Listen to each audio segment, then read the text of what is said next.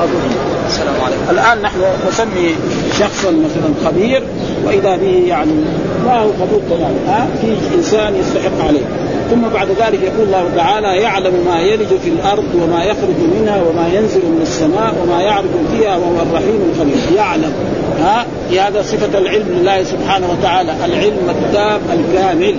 يعلم ما يلج في الأرض، ماذا يدخل في الأرض؟ إذا نزل المطر إيش دخل من أرض؟ من قطرات من الماء، من لا يعلم؟ الرب سبحانه وتعالى. نعم. كذلك يعني ما يلج في الأرض وما يخرج منها، ما يخرج مثلا من نبات، نعم، ومن غير ذلك، ومن كنوز، الكنوز اللي خرجت مثل البترول وغير ذلك، كل هذا من لا يعلم الرب سبحانه وتعالى. وما ينزل من السماء من أمطار ومن قطر وغير ذلك، وما يعرج فيها يعني يصعد فيها. العروج معناه الصعود، إليه يصعد الكلب، ما يصعد إلى السماء من ملائكة ومن عمل صالح، كما جاء في آية: إليه يصعد الكلم الطيب والعمل الصالح يرفعه. إليه يصعد الكلم الطيب والعمل الصالح. وهو الرحيم، الرحيم معناه الرحيم بالمؤمنين، كما قال في آيات أخرى: وكان بالمؤمنين رحيما. الغفور، نعم، الساتر الذي يستر عباده. والغفور مشتق من من المغفر الذي يلبسه الإنسان في في الحرب. إيش هو المغفر؟ كناية عن قميص من زرق كده، حلق كده، فلو ضرب بالسيف أو ضرب فالله يستر عباده. رجل يظلم ويرتكب منها ومع ذلك الرب سبحانه وتعالى يستره ولا يصيبه بشيء. ثم قال فهذه في هذه الآيات يقول زي ما يقول: يخبر تعالى عن نفسه الكريمة أن له الحمد المطلق في الدنيا والآخرة، لأنه المنعم المتفضل على أهل الدنيا والآخرة، المالك لجميع ذلك، الحاكم في جميع ذلك، كما قال تعالى: وهو الله الذي لا إله إلا هو له الحمد في الأولى والآخرة وله الحكم وإليه ترجعون. ولهذا قال تعالى هنا: الحمد لله الذي له ما في السماوات وما في الأرض، الجميع ملكه وعبيده وتحت تصرفه وقهره، كما قال تعالى: وإن لنا للآخرة والأولى. ثم قال عز وجل: وله الحمد في الآخرة فهو المعبود أبدا، المحمود على طول المدى. وقوله تعالى: وهو الحكيم، أي في أقواله وأفعاله وشرعه وقدره، الخبير الذي لا تخفى عليه خافية ولا يغيب عنه شيء. وقال نعم: ويعلم ما يلج في الأرض وما يخرج منها، أي يعلم عدد قطر الناس في أجزاء الأرض والحب المبذور الكامل فيها، ويعلم ما يخرج من ذلك عدد وكيفيته وصفاته، وما ينزل من السماء من قطر ورزق، وما يعرض فيها من الأعمال الصالحة وغير ذلك. وهو الرحيم الغفور، الرحيم بعباده فلا يعاجل وساطهم بالعقوبة، الغفور عن ذنوب التائبين إليه. ثم قال: وقال الذين كفروا. وقال الذين كفروا، الكفر معناه الجحود أصلا، كفر معناه جحد. إيش معنى الكفر؟ التغيير، فإن الرب سبحانه وتعالى معلوم أنه يستحق العبادة ومع ذلك الكفار جحد من ذلك. وقال: لا تأتينا الساعة، يعني ما في يوم قيامة، هذا معنى لا تأتينا الساعة. أنتم أيها الأنبياء وأيها الرسل تقولوا أن هناك يوم، نعم، يبعث الله الناس جميعا ويحاسبهم على جميع ما عملوا من الإيه، فهؤلاء الكفار يقولوا لا يوجد هذا معناه يعني لا تأتينا الساعة. لأجل ذلك وهذا الركن يعني الإيمان بيوم الآخر، هذا ركن من أركان الإيمان. أركان الإيمان كم؟ 6: أن تؤمن بالله وملائكته وكتبه ورسله واليوم الآخر وتؤمن. فالذي لا يؤمن بيوم القيامة ما تنفع ال5. أول شيء لازم، ولأجل ذلك كان كفار قريش وكثير من الكفار يقولوا ما فيش أبدا، لا تأتينا الساعة، ما في هناك يوم قيامة، بل الناس إذا ماتوا ودفنوا في الأرض لا يحيون أبدا. فالله رد عليهم: قل لهم أيها النبي وأيها الرسول محمد بلى وربي. اقسم، يعني الرسول يقسم بالله: وربي لتأتينكم، يعني والله لتأتينكم هذا اليوم. وهذه بهذه العبارة يقول ما جاءت في القرآن إلا في 3 مواضع بس. بلى وربي لتأتينكم، هذه في سورة، وكذلك في سورة يونس، وفي سورة كذلك التغابن: زعم الذين كفروا أن يبعثوا، قل بلى وربي لتبعثن. في هذه الآيات: ويستنبئونك أحق هو، قل إي وربي إنه لحق وما أنتم معجزين. ربه ورب. هذه الذي ايه في سورة يونس. والآية الثانية هذه فبلا وربي لتأتينكم فلا يعزب عنه. والثانية زعم الذين كفروا أن لن يبعثوا قبلا وربي لتأتينكم. عالم الغيب، عالم صفة من للرب سبحانه وتعالى. الغيب معنى ما غاب عن الإنسان، وكل إنسان لا يدري ما عالم الغيب لا يعزب لا يغيب. معنى لا يعزب، لا يعزب عنه مثقال ذرة في السماوات ولا في الأرض، يعني لا يغيب أي، مثل ما جاء في آية أخرى نعم وعنده مفاتيح الغيب لا يعلمها إلا هو ويعلم ما في البر والبحر وما تسقط من ورقة إلا يعلمها ولا حبة في ظلمات الأرض ولا رطب ولا يابس إلا في كتاب مبين. فالقرآن يفسر بعضه بعضا دائما، القرآن يفسر بعضه. مثقال ذرة في السماوات ولا في الأرض، مثقال ذرة في السماوات ولا في الأرض، يعني لو سقطت حبة في أي مكان فالرب سبحانه وتعالى مطلع عليها وسيعلم في أي مكان، ولا أصغر من ذلك. أصغر من ذلك يعني مثل الذرة الصغيرة أو غير ذلك، ولا أصغر من ذلك ولا أكبر إلا في كتاب مبين. ما هو الكتاب المبين؟ هو اللوح المحفوظ. إيش السبب؟ أن الله أول ما خلق القلم، فقال له اكتب، قال ماذا اكتب؟ قال اكتب علمي في خلقي. فجرى القلم بما هو كائن إلى يوم القيامة. ليش الرب سبحانه وتعالى نعم يعني يبعث الناس نعم ويحاسبهم؟ قال لأجل يجزي الذين آمنوا بغرضين. فالله سبحانه وتعالى خلق الخلق وأوجدهم من العدم إلى الوجود، وأكرمهم بنعمه الظاهرة والباطنة، وأمرهم بأن يطيعوا رسوله وأن يعبدوه حق عبادته.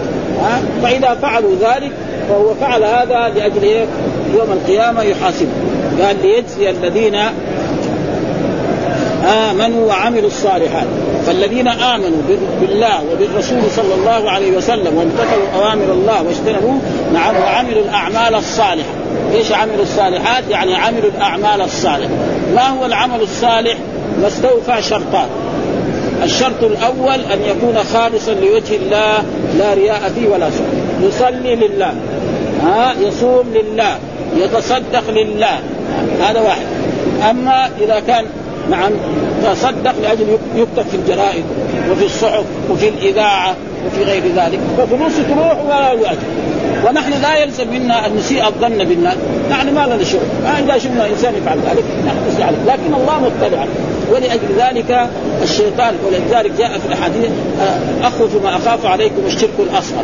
فقال الصحابة وما الشرك الأصغر؟ قالوا يا الرياء. يقوم الرجل فيصلي فيزين صلاته لما يرى من نظر رجل إليه، هذا فلذلك. والشيء الثاني، الشرط الثاني أن تكون تلك العبادة موافقة لما جاء عن رسول الله صلى الله عليه وسلم، يعبد الله بما شرعه الرسول صلى الله عليه وسلم. فالذي يعبد الله بالبدع فإن الله لا يقبل عنه. لازم يعبد الله، مثلا يصلي كما صلى الرسول، يصوم كما صام الرسول، يحج كما حج الرسول، يذكر الله كما ذكر الرسول كما علمه. أما يجيب أشياء من عنده من مخه فإن الله لا. ليه؟ الدليل على ذلك في الحديث من أحدث في أمرنا هذا ما ليس منه فهو رد، يعني مردود على من عمل عملا ليس عليه أمرنا. وهذا في الدين. أما في الدنيا فلا يلزم أن نأكل كما أكل الرسول، أو أن نشرب كما شرب الرسول، أو أن نسكن في المسكن الذي سكنه الرسول، هذا مو لازم. فإذا ربنا واحد أكرم بالنعم وتمتع في نعمه وكان أتى بهذا المال بطريق شريف فهذا يجب عليه أن يشكر الله على هذه النعم. أما كونه يعني في هذا، ولذلك الرسول قال أنتم بدنياكم أبصر. فالعمل الصالح مستوفى شرطان، أن يكون خالصا لوجه الله لا رياء فيه ولا سمعة، وأن تكون تلك العبادة موافقة لما جاء عن رسول الله صلى الله عليه وسلم. إيش هذول لهم؟ قال أولئك لهم مغفرة، الذين يعني آمنوا وعملوا الصالحات. إيش لهم جزاء؟ لهم مغفرة. إيش المغفرة؟ معنى أن الله يسر ذنوبهم ويغفر لهم. ورزق كريم. إيش هو الرزق الكريم؟ دخولهم الجنة. الرزق الكريم أعظم ذلك أنهم يدخلون الجنة ويتمتعون في الجنة بنعيم لم يعني يمر عليهم، كما قال عن الجنة فيها يعني ما لا عين رأت ولا أذن سمعت ولا خطر على قلب بشر. ثم بعد ذلك يقول والذين سعوا في آياتنا معاجزين. القسم الثالث يعني الناس يوم القيامة كانوا ينقسموا إلى قسمين، قسم آمنوا وعملوا الصالحات إيش لهم؟ لهم رزقهم. الناس الكفار والمشركون إيش يساووا؟ قال والذين سعوا في آياتنا معاجزين، يعني هم بذلوا كل جهد في آياته، يعني في القرآن قالوا أن القرآن سحر، أنه كذب، أنه كهانة، أن الرسول مجنون، أنه كاهن، أنه شاعر، وكل من هذه الأشياء كل واحد يقول زي ما يقول. إيش هذول اللي يساولهم؟ قالوا الذين سعوا في آياتنا معاجزين. إيش معاجزين؟ يعني يظن أنهم يمكن يعني يفروا عن الرب وأن الله لا يعاقبهم، لا معاجز.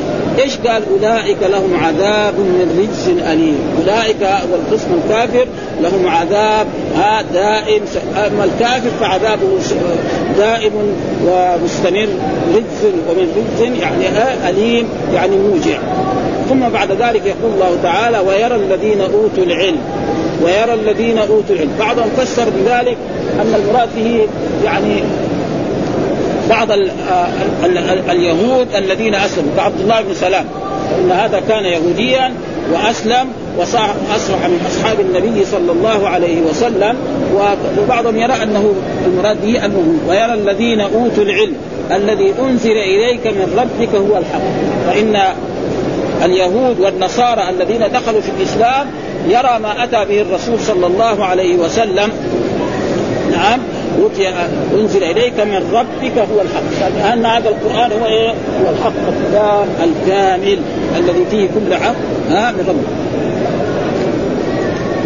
ويهدي إلى صراط العزيز الحميد. ويهدي القرآن هذا يهدي إلى إيه؟ إلى صراط، الصراط معنى الطريق المستقيم، مثل ما قال الله تعالى في آية وأن هذا صراطي مستقيما فاتبعوه ولا تتبعوا السبل فتفرق بكم عن سبيله. وقد حصل ذلك أن رسول الله صلى الله عليه وسلم كان في هذا المسجد، وكان مسجدا متواضع ليس فيه مثل وقتنا هذا، نعم، فخط الرسول خطا مستقيما هكذا، وخط على جانبي الخط المستقيم خطوطا هكذا، يعني من هنا ثلاثة، من هنا ثلاثة، من هنا أربعة. قال وأن هذا صراطي مستقيما، فالصراط المستقيم نقدر تفسره بالقرآن، تقدر تفسره بالإسلام، تقدر تفسره مثلا رسول محمد صلى الله عليه وسلم، كله صحيح، تقول إن هذا صراط يعني الطريقة التي سلكه الرسول صلى الله عليه وسلم أو الإسلام، نعم، وأن هذا صراطي مستقيما يعني ما في.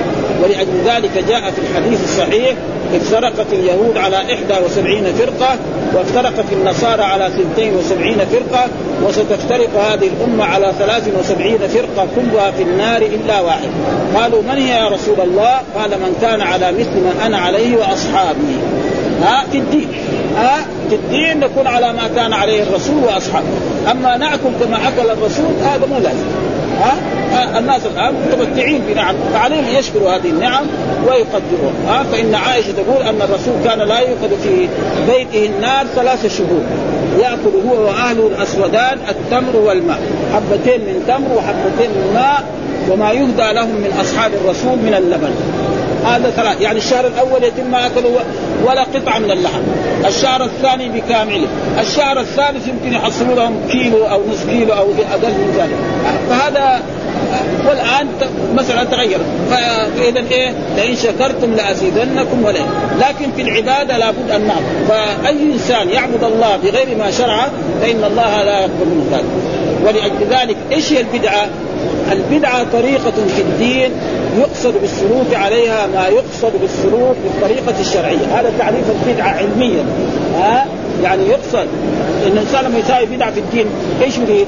يريد أن الله مثلا يعني يعطي له أجر وثواب، فالله ما يقبل، هذا معنى البدعة، طريقة. ولذلك الله يقول عن نفسه بديع السماوات والأرض، يعني إيه معنى؟ مخترع السماوات على غيرتي، واحد خلق سما زي هذا ما أبدا، لا قديما ولا حديثا أبدا، فهذا معنى البدعة. فالبدعة في الدين.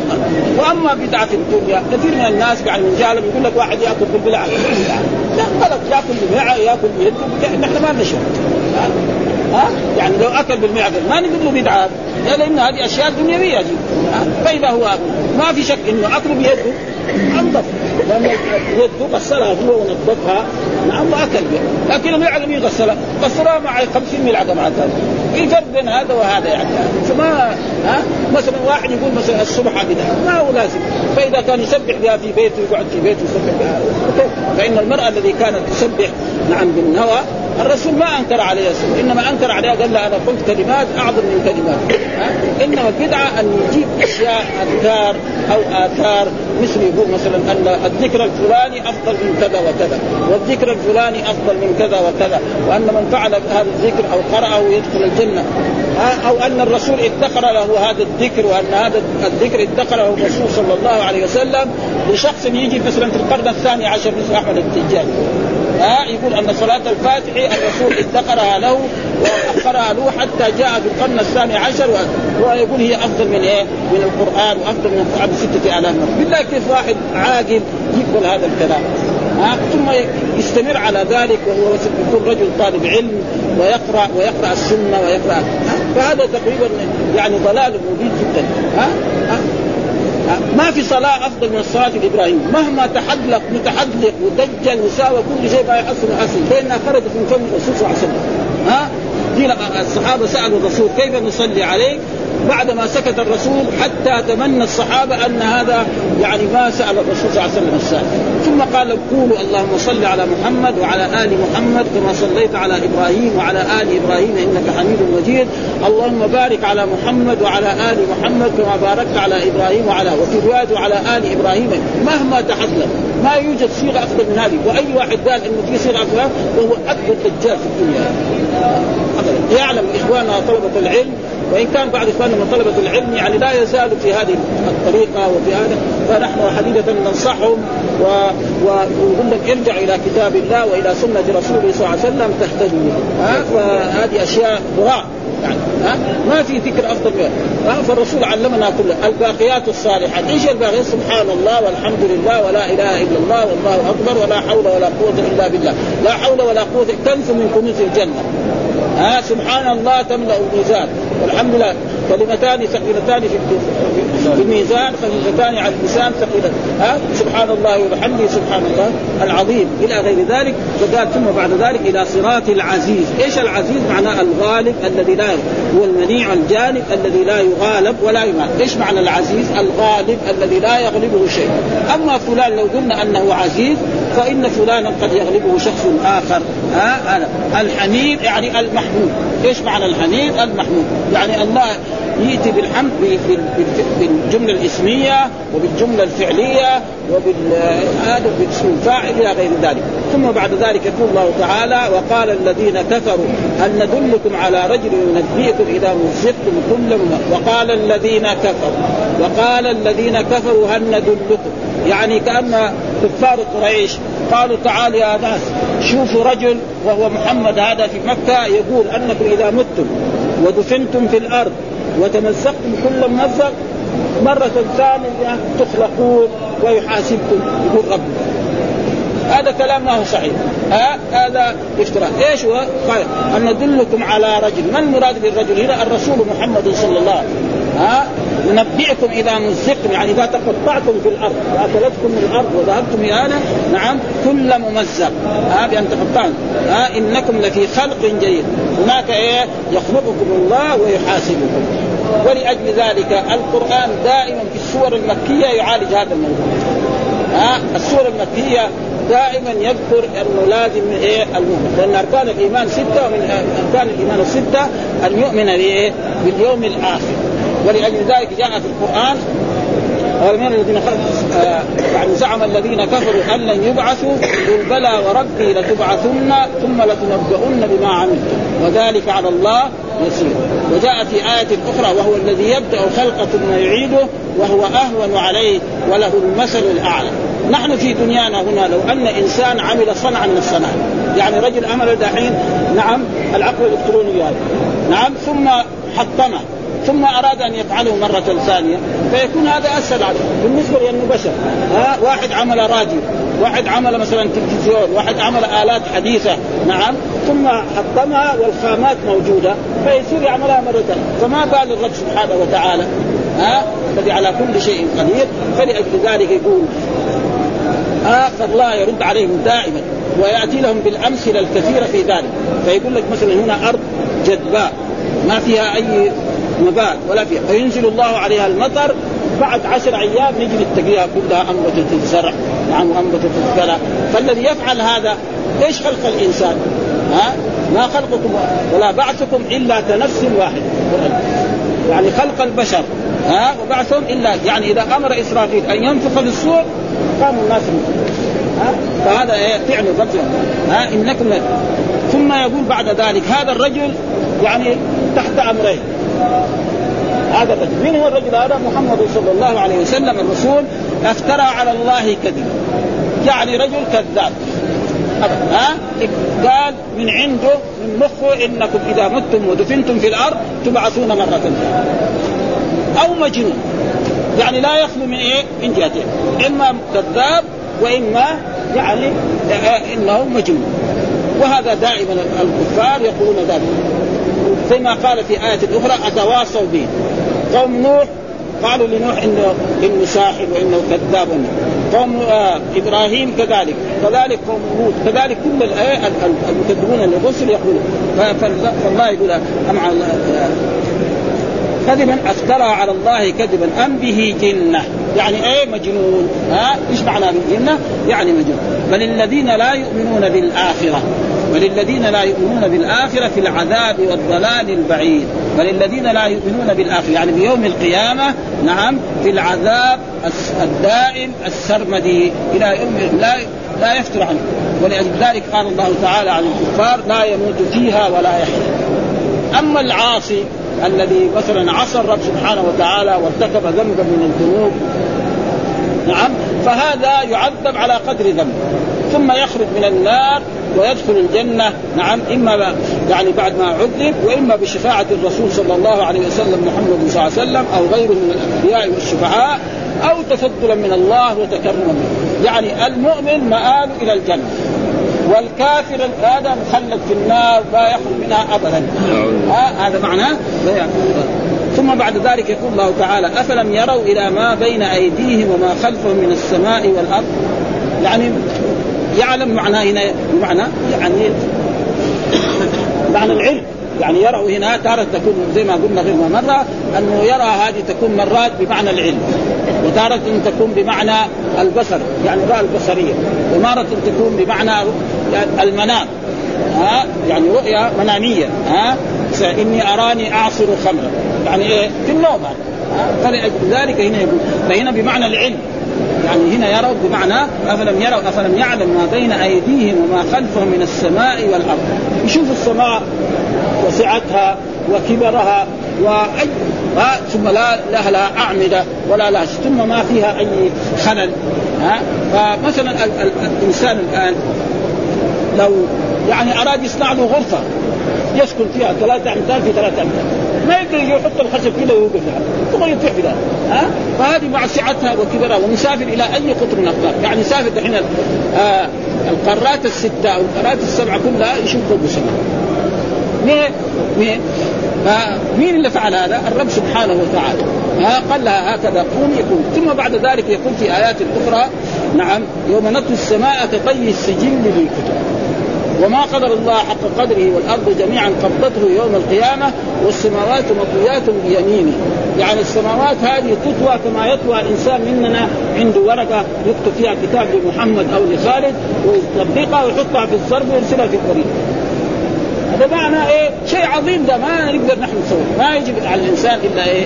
الإيمان. فلذلك يجب نعم ما بين أيديهم وخلفهم إن نشأ نخسف بهم الأرض، يعني إن شاء نخسف بهم الأرض كما خسف بغيرهم ها، فخسف ببعض الكفار وبعض المشركين نعم، أو نسقط عليهم كسفا من السماء، يعني قطع من السماء ها، مثل ما قال الكفار قريش للرسول صلى الله عليه وسلم وقالوا لن نؤمن لك حتى تفجر لنا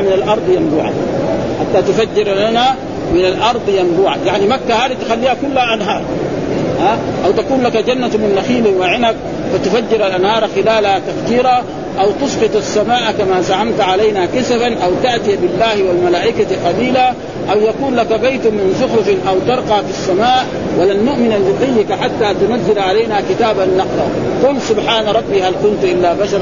هذا ليس إلي أنا أيها النبي ها، الرسول ليس إلي هذه الأشياء، هذا كله ايه يعني يعني عدم ايه عدم الايمان هو الذي يفعلهم هكذا. قال ان في ذلك ما ذكره في هذه الايات لكل عبد منيب يعني يرجع الى الرب سبحانه وتعالى. وفي هذه الآيات يقول هذا إخبار من الله عز وجل عن استبعاد الكفار الملحدين قيام الساعة واستهزائهم بالرسول صلى الله عليه وسلم في إخباره بذلك. وقال الذين كفروا هل ندلكم على رجل ينبئكم إذا مزقتم كل ممزق أي تفرقت أجسادكم في الأرض وذهبت فيها كل مذهب وتمزقت كل ممزق إنكم بعد هذه الحال في خلق جديد أي تعودون أحياء ترزقون بعد ذلك. وهو في هذا الإخبار لا يخلو أمره من قسمين، إما أن يكون قد تعمد الافتراء على الله تعالى أو أنه قد أوحي إليه أنه افترى أنه قد تعمد الافتراء على الله أنه قد أوحي إليه ذلك أو أنه لم يتعمد ذلك ولكن لبس عليه كما يلبس على المعتوه والمجنون. ولهذا قال افترى على الله كذبا أمره جنة قال الله عز وجل رادا عليه وللذين لا يؤمنون بالآخرة في العذاب والضلال البعيد. ليس الأمر كما زعم ولا كما ذهبوا إليه بل محمد صلى الله عليه وسلم هو الصادق البار الراشد الذي جاء بالحق وهم المكذبة الجهلة الأغبياء في العذاب عن الكفر المسلم بهم إلى عذاب الله تعالى والضلال البعيد من الحق في الدنيا. ثم قال تعالى منبئا لهم عن قدرته في خلق السماوات والأرض فقال تعالى أفلم يروا إلى ما بين أيديهم وما خلفهم من السماء والأرض حينما توجهوا وذهبوا في السماء فالسماء مطلة عليهم والأرض تحتهم كما قال عز وجل والسماء بنيناها بأيد. هنا السماء بنيناها بأيد يعني بقوة يعني ليس المراد السماء بنيناها بأيد وإنا لموسعون فالأيد يعني هنا بقوة. وفي آيات أخرى بل يداه مبسوطتان جاء المؤولين راحوا فسروها بإيه بالنعم فهذا لا وفي أحد مثلا والسماوات مطويات بيمينه وجاء في أحاديث أن كلتا يداه يمين في أحاديث كلتا يداه وفي أحاديث له يد يمنى ويد شمال وكل صادق. ليه؟ لأن الغالب أن المخلوق يعني أغلب البشر تجد يده اليمنى أقوى من يده اليسرى وبعض الناس بالعكس تجد يده اليسرى. أما الرب سبحانه وتعالى فسألنا فلأجل ذلك قال بل يداه مبسوطتان فلا يؤثر على هذا. وقال عبد الرحمن أخبرنا عبد الرزاق أفلم يروا إلى ما بين أيديهم وما خلفهم من السماء والأرض قال إنك إن نظرت عن يمينك أو عن شمالك أو ما بين أيديك أو من خلف رأيت السماء والأرض. وقوله تعالى إن شاء نخسف بهم الأرض أو نسقط عليهم كسرا من السماء أي لو شئنا لفعلنا بهم ذلك بظلمهم وقدرتنا عليهم ولكن نؤخر ذلك لحلمنا وعفونا. ثم قال إن في ذلك لآية لكل عبد منيب قال معمر عن قتادة منيب أي تائب. وقال سفيان وقتادة المنيب المقبل على الله تعالى أي إن في النظر في إلى خلق السماوات والأرض لدلالة لكل عبد فطن لبيب الرجاع إلى الله تعالى على قدرته تعالى على بعث الأجساد ووقوع المعاد أن من قدر على خلق هذه السماوات في ارتفاعها واتساعها وهذه الأراضين في انخفاضها وأطوالها وأعراضها إنه لقادر على إعادة الأجسام ونشر الرميم من العظام. كما قال تعالى أوليس الذي خلق السماوات والأرض بقادر على أن يخلق مثلهم. وقال تعالى لخلق السماوات والأرض أكبر من خلق الناس ولكن أكثر الناس لا يعلمون. والحمد لله رب العالمين وصلى الله وسلم على نبينا محمد وعلى آله وصحبه وسلم.